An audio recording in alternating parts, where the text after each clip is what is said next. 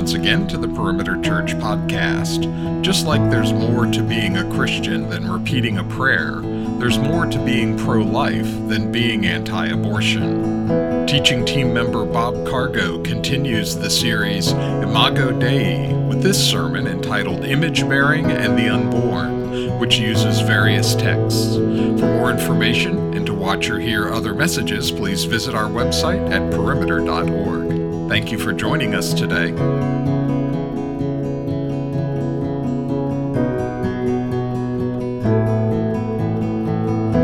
Let me begin my message by giving you a quote. I won't tell you who said it, what they were talking about, but see what you think of these words.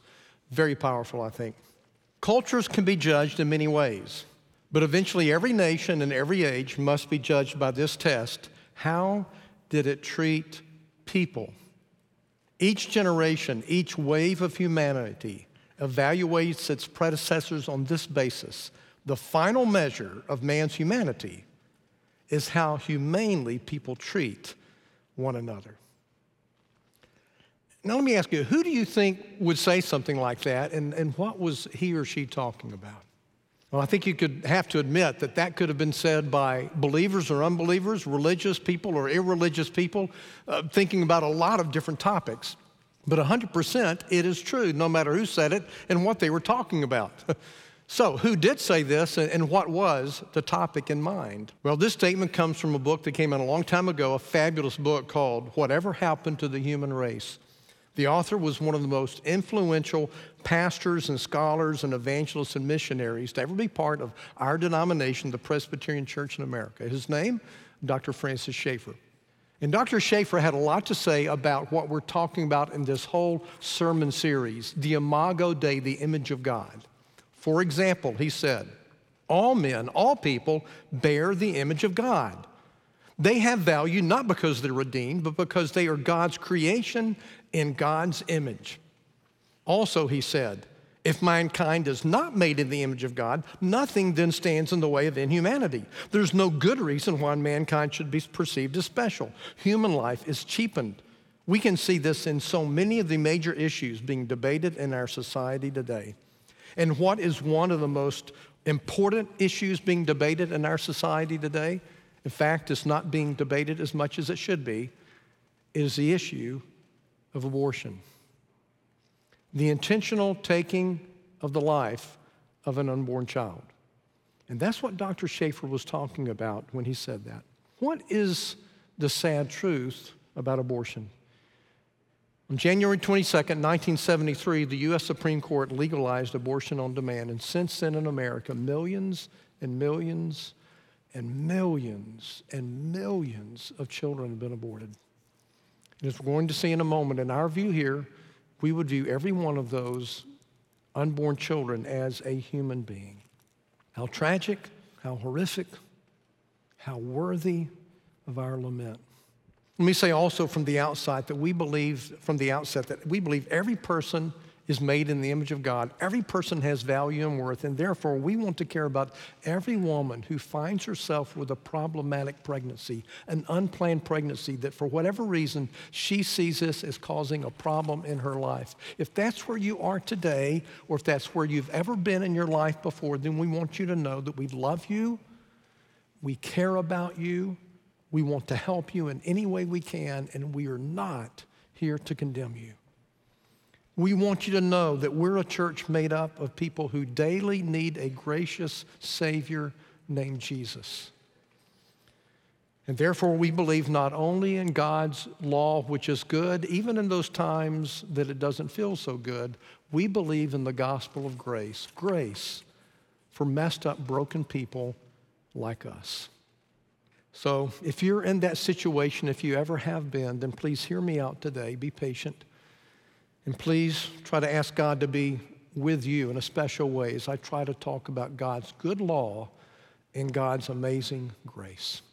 Oh Lord, we do ask you right now that you would be with us as we look at our hearts and at your word, at our country, and most of all, that we would see Jesus. We pray it all in Jesus' name. Amen.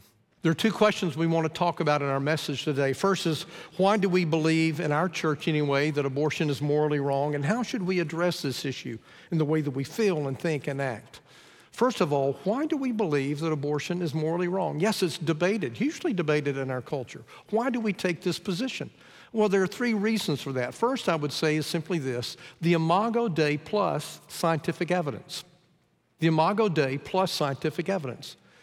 I hope you've been here in this whole series on the image of God, and if so, I hope you would agree that if you're looking for a worldview, if you're looking for an overarching belief system that has three things that is true of it number one, it affirms the value and dignity of every person. Number two, it explains why we are so often so cruel to one another. And number three, that there is a hope for redemption for people who have blown it. If you want a worldview like that, my friend, the worldview is the story of the gospel. As Jeff has defined it creation in the image of God, fall, redemption through the work of Christ, restoration. He is making us new and all things new. And someday, consummation, the process will be complete. But a huge part of that is this every person has value and dignity and worth made in the image of God. So the question is Does science say that an unborn child is indeed a human being?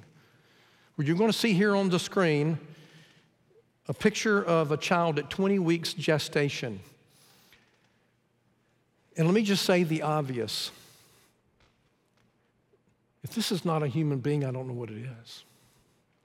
If this is not a baby, I don't know what it is. If this is not a child, I don't know what it is.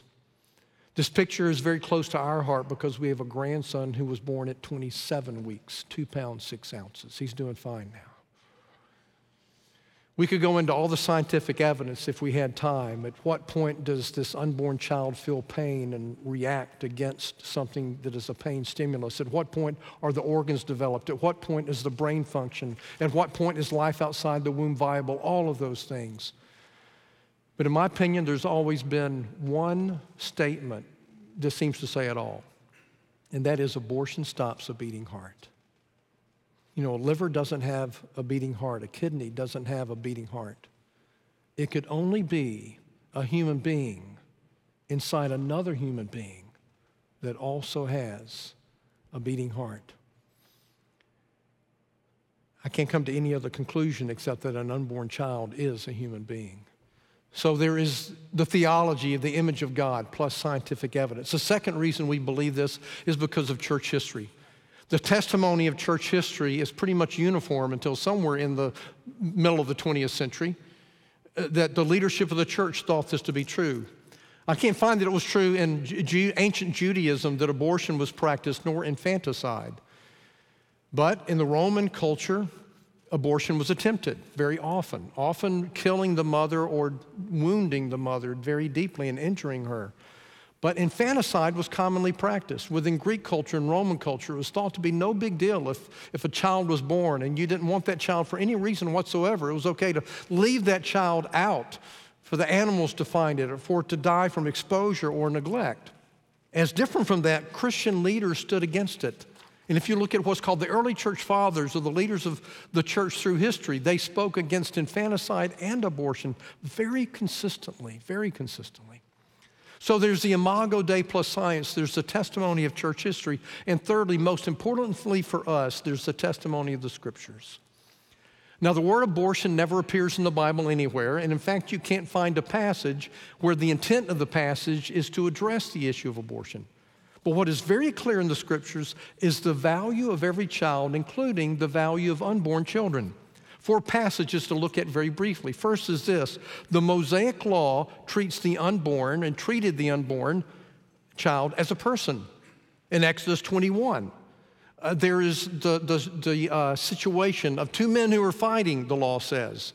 And if they accidentally uh, hit a woman who's an expectant mother and her child, her unborn child, is killed or injured through that, then the repercussions to the guilty party are the very same as if that child had been born already. So the Mosaic law treated the unborn as if it were born. That's a powerful testimony. Secondly, we see in Psalm 139 what we read earlier today. Here's the testimony of David For you, Lord, you created my inmost being. You knit me together in my mother's womb, intricately involved. I praise you because I'm fearfully and wonderfully made. Your works are wonderful. I know that very well. It's the work of God what goes on in the womb. In Mark 10, we see how Jesus valued children, and it's something that had been lost in Israel at that time. People were bringing little children to Jesus to have them touch him, have him touch them, to bless them. But the disciples rebuked them. Now, why did he rebuke them? They thought, oh, Jesus is too busy for these children. But when Jesus saw this, he was indignant. He said, No, let the little children come to me, don't hinder them. For the kingdom of God belongs to such as these. And he took the children into his arms and he put his hands on them and he blessed them. One last passage in Jeremiah 2:34. Jeremiah is preaching to Israel before the Babylonian captivity. And he says there, On your clothes, men find the lifeblood of the innocent poor, though you did not catch them breaking in, the shedding of innocent blood. Now, in context, this is not about abortion. In context, this is about injustices in the criminal justice system of Israel. There were four reasons why, why Israel received the judgment of God and, taken, and were taken away into the Babylonian captivity. One of those four was the injustices being, being uh, put upon widows and orphans and the poor. And this passage is about how the poor were being wrongly accused, wrongly arrested, wrongly convicted for breaking and entering, and then improperly, too severely punished in, contra- in contradiction to the law of Moses. So that's what this is about. It's about the shedding of innocent blood. And God always stands against the shedding of innocent blood. So if that's what this passage is about in its context, why am I bringing it up today? For this reason. If there's ever been an example of something that is absolutely, you can't even argue about it, the shedding of innocent blood, my friends, it is abortion. Abortion is the shedding of innocent blood. And it's something that we are to grieve. So, this is why, in our church, in our opinion, we believe that abortion is morally wrong. The Imago Dei plus science, the testimony of church history, and most centrally, the testimony of the scriptures. If that's true, then how should we address this issue of the shedding of innocent blood in the way our thoughts and our feelings and our words and our actions? Well, much like a sermon I preached on a different topic almost a year ago, we grieve and we repent and we take action. This is something to lament. This is something to grieve. This is an issue of justice and injustice, this taking away of unborn innocent life. And we repent as a country, as a nation. We say, Lord, how did it come to this? That we would lament it. And as Americans, we would say, how did we let it get there? And then that we would let that be fueled into taking action to make things different. I want us to focus, especially today, on the taking of action. How do we take action to address this issue? We first of all do it by proclaiming and sharing the gospel. By proclaiming and sharing the gospel. For 13 years, I pastored Intown Community Church down there, Emory University. And during the 13 years there, I preached on this topic about four or five times, maybe six. And I know of at least three or four people who came to faith in Christ in part because of those sermons. Because you see, to come to Christ, we have to be confronted with the law of God, and then we have to be comforted with the gospel of grace. And it is this gospel of grace that we depend upon. So I want to say today if there's any person here today, and so far this message has filled you with guilt, it's filled you with regret, has filled you with conviction of sin, if you're wrestling with it for anything in your personal background and history or simply your belief system, I want you to know this the blood of Jesus cleanses from all sin. And you're in good company here with people who need the grace of God. We are broken, messy people. We need His redeeming grace every day, and I want you to know we have found the grace of God in the life, death, resurrection and lordship of Jesus. And we want to commend Jesus to you, that you would look to him for your forgiveness and for your healing. We have found him to be a wonderful Savior for broken people, and we want to recommend him to you as well. So we address this issue by believing the gospel and sharing the gospel and preaching the gospel. And we also do this, my friends, We respond to this by living out the gospel. By living out the gospel. And how do we live out the gospel? We live out the gospel by obeying God's law of caring for and loving other people. In this specific instance, loving the unborn. You see, there's always a connection when we believe the gospel, it's going to be shown by our obedience to his law.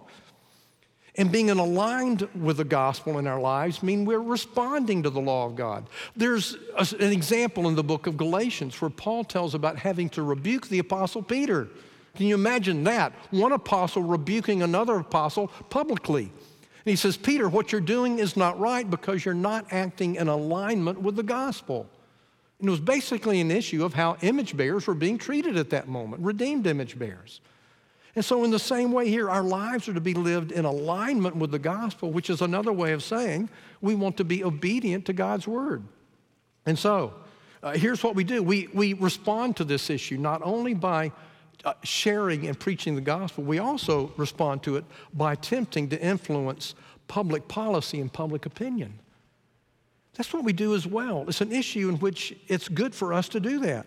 Now, in a moment, I want to talk about how to go about doing that. But first, I want to ask the question is it even okay for us to do that? Is it okay for the church, by whatever definition, to seek to influence public policy and public opinion about a moral issue like this? Well, there's an important distinction to be made as we respond to that question. And that is this there's the church as the institution, and there's the church as an organism. The church as an institution is like Perimeter Church or First Baptist Church of Atlanta or the Presbyterian Church in America or the Southern Baptist Convention. That's the church as an institution. The church as an organism is all of you who are followers of Jesus, the church dispersed. And you, as the church dispersed, we all, as the church dispersed, are also citizens. So we would say this the church as an institution should not endorse candidates or speak into specific public policy issues specifically. But the church as an organism is free to do all of those things and be active in all of those things and should be. On the other hand, the church as an institution, when it sees clear examples of systemic sin, can and should speak out against them. And my friends, abortion is a problem of systemic sin. And I say that not only because it has been legalized, but because there are reinforcing relationships, reinforcing ways of doing things that promote abortion.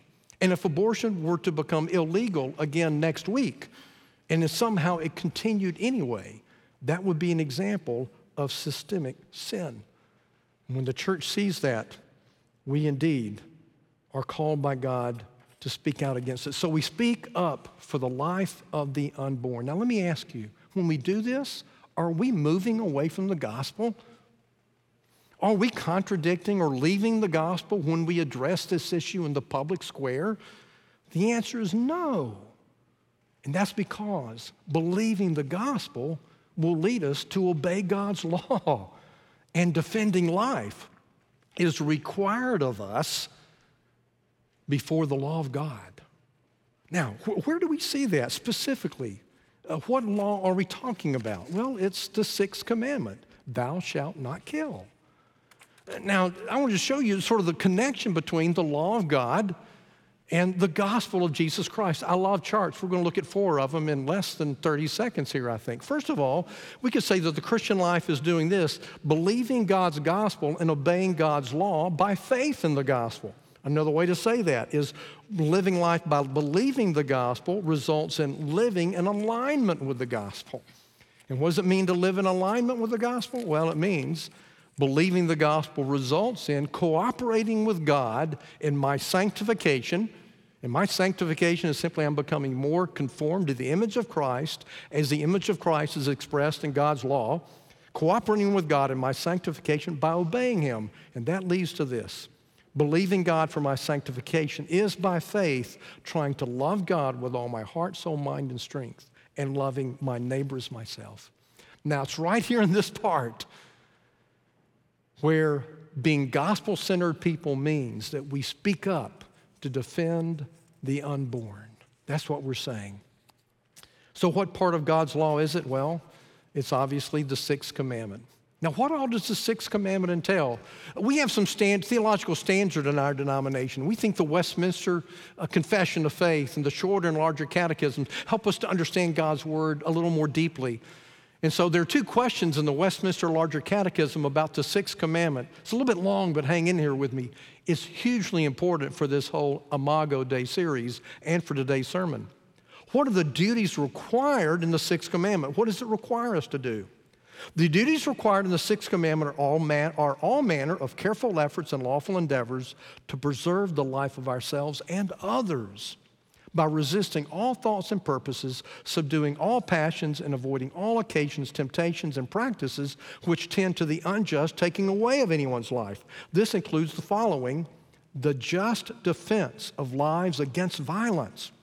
There it is patiently bearing the hand of God with quietness of mind and cheerfulness of spirit.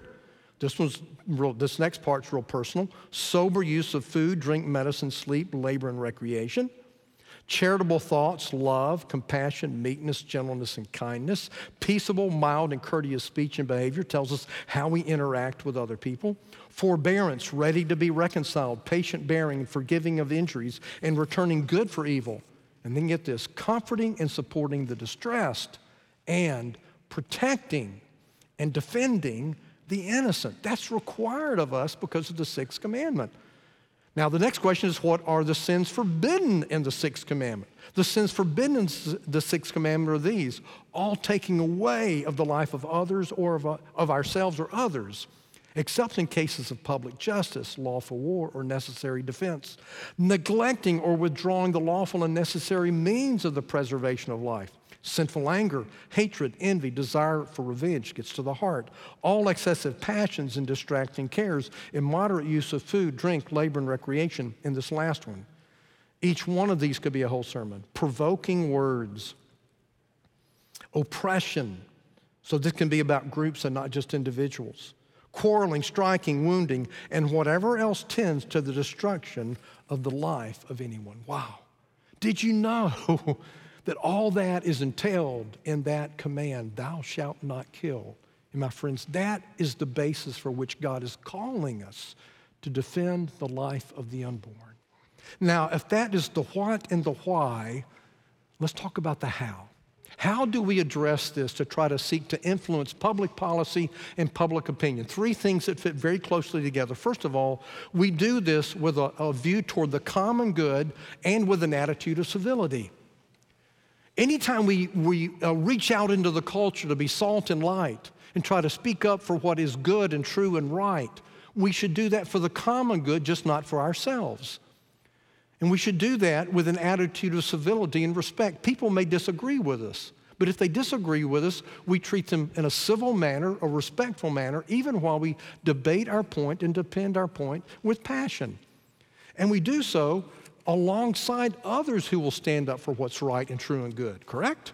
If others will speak up, holding, ho- hoping to defend the life of the unborn, we'll go shoulder to shoulder with them, even if we disagree about other things. Why? They're defending innocent life. And so we, we join up with them, even if we would disagree deeply about things.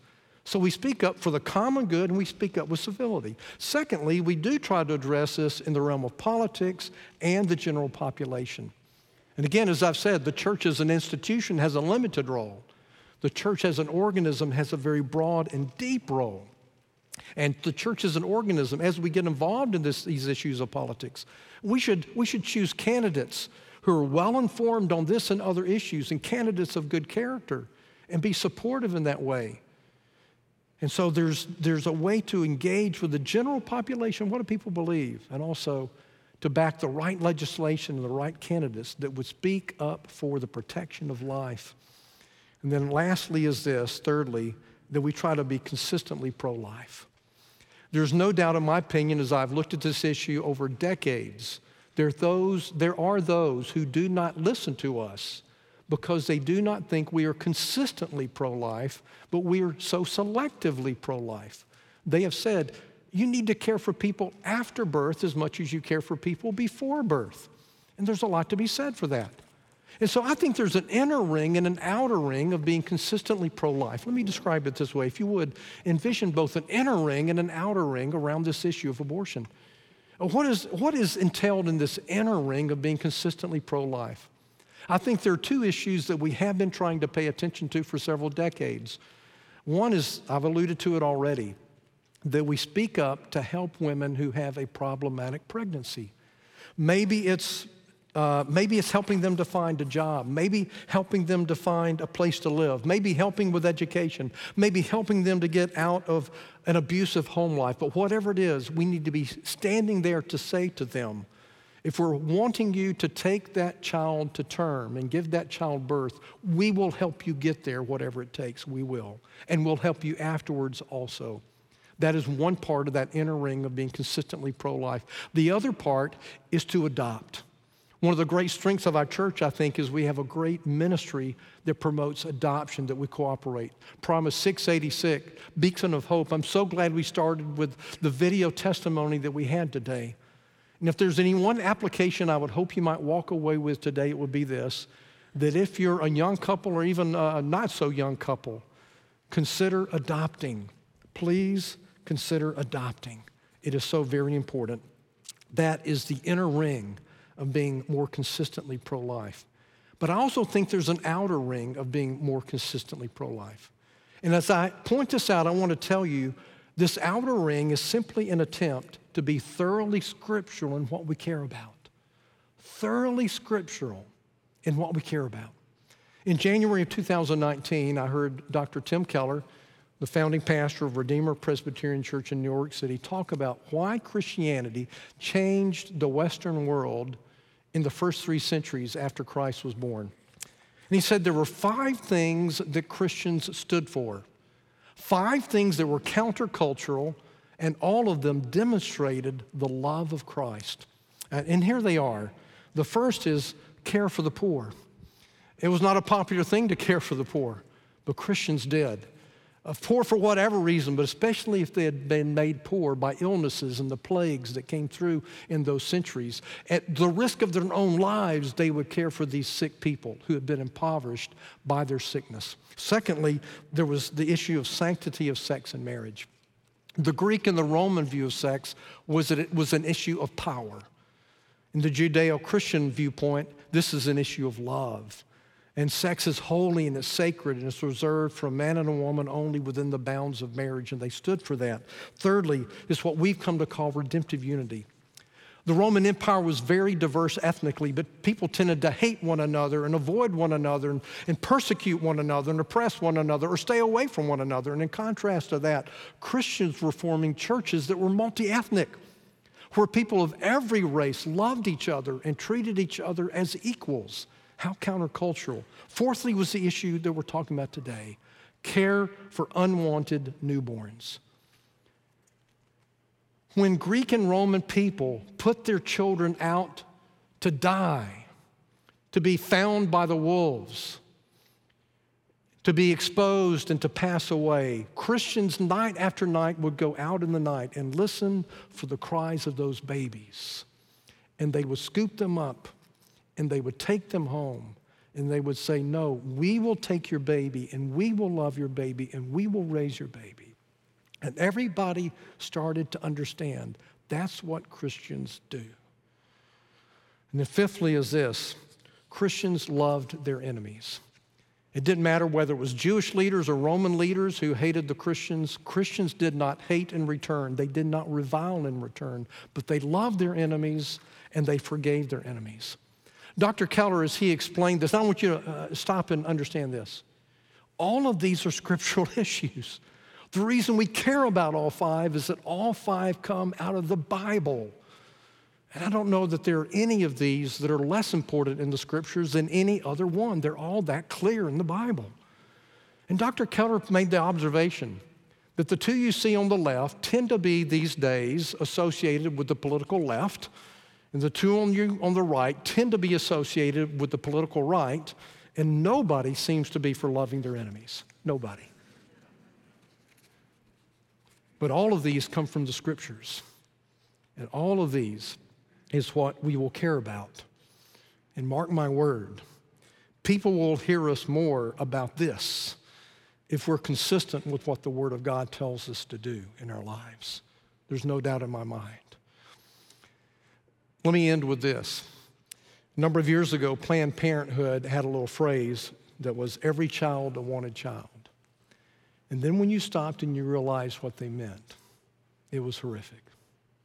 What they meant was if you don't want your child, feel free to abort your child. How horrific. How worthy of lamenting.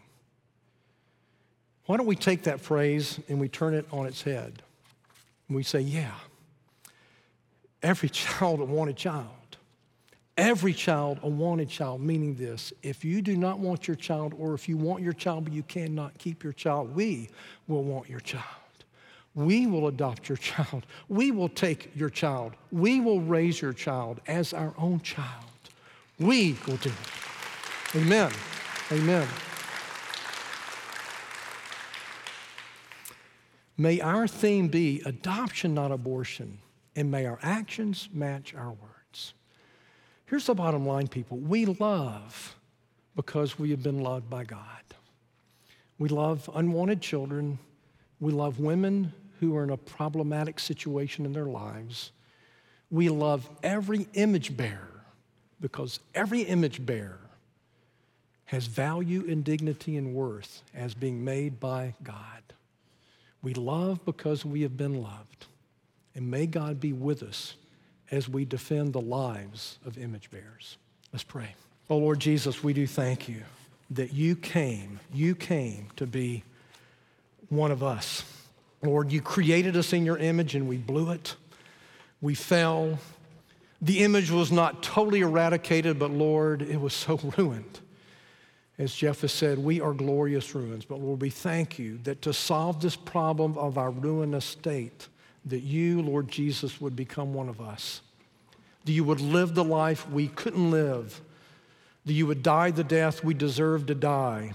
That you've been raised from the dead to give us hope and redemption. And Lord, because of that redemptive work of your Spirit in our hearts, may we, Lord, be people who promote life and eternal life for every person we meet. We pray it in Jesus' name. Amen.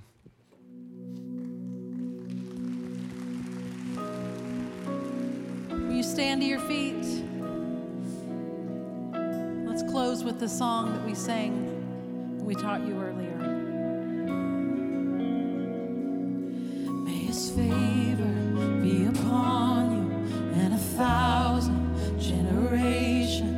your family and your children and their children and their children. May his favor be upon you and a thousand generations and your family and your children and their children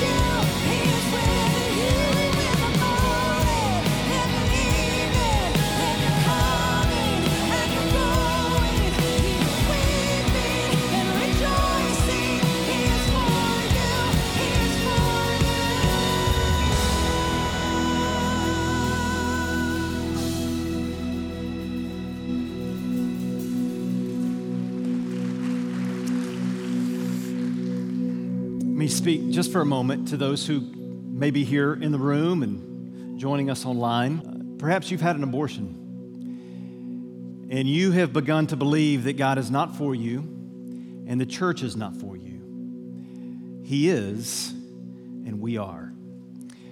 We are for you, and He is for you. There's a wonderful ministry that we operate out of this church called PACE. And PACE stands for Post Abortion Care and Education. And what's really easy to begin to believe is that I've blown it beyond repair, that I'm damaged goods, that God can never love me, that there is no redemption. And that's a lie. And the truth is, God loves you more than you could ever imagine. And that we want to be here for you, we want to come around you, and we want to help you experience the love of God the love of His people. You've been listening to the Perimeter Church podcast. Perimeter Church is located at the corner of Highway 141 and Old Alabama Road in Johns Creek, Georgia. Please visit our website at www.perimeter.org for more information, to give us your feedback, and find other messages from our teaching team. Thanks for making this podcast a part of your day.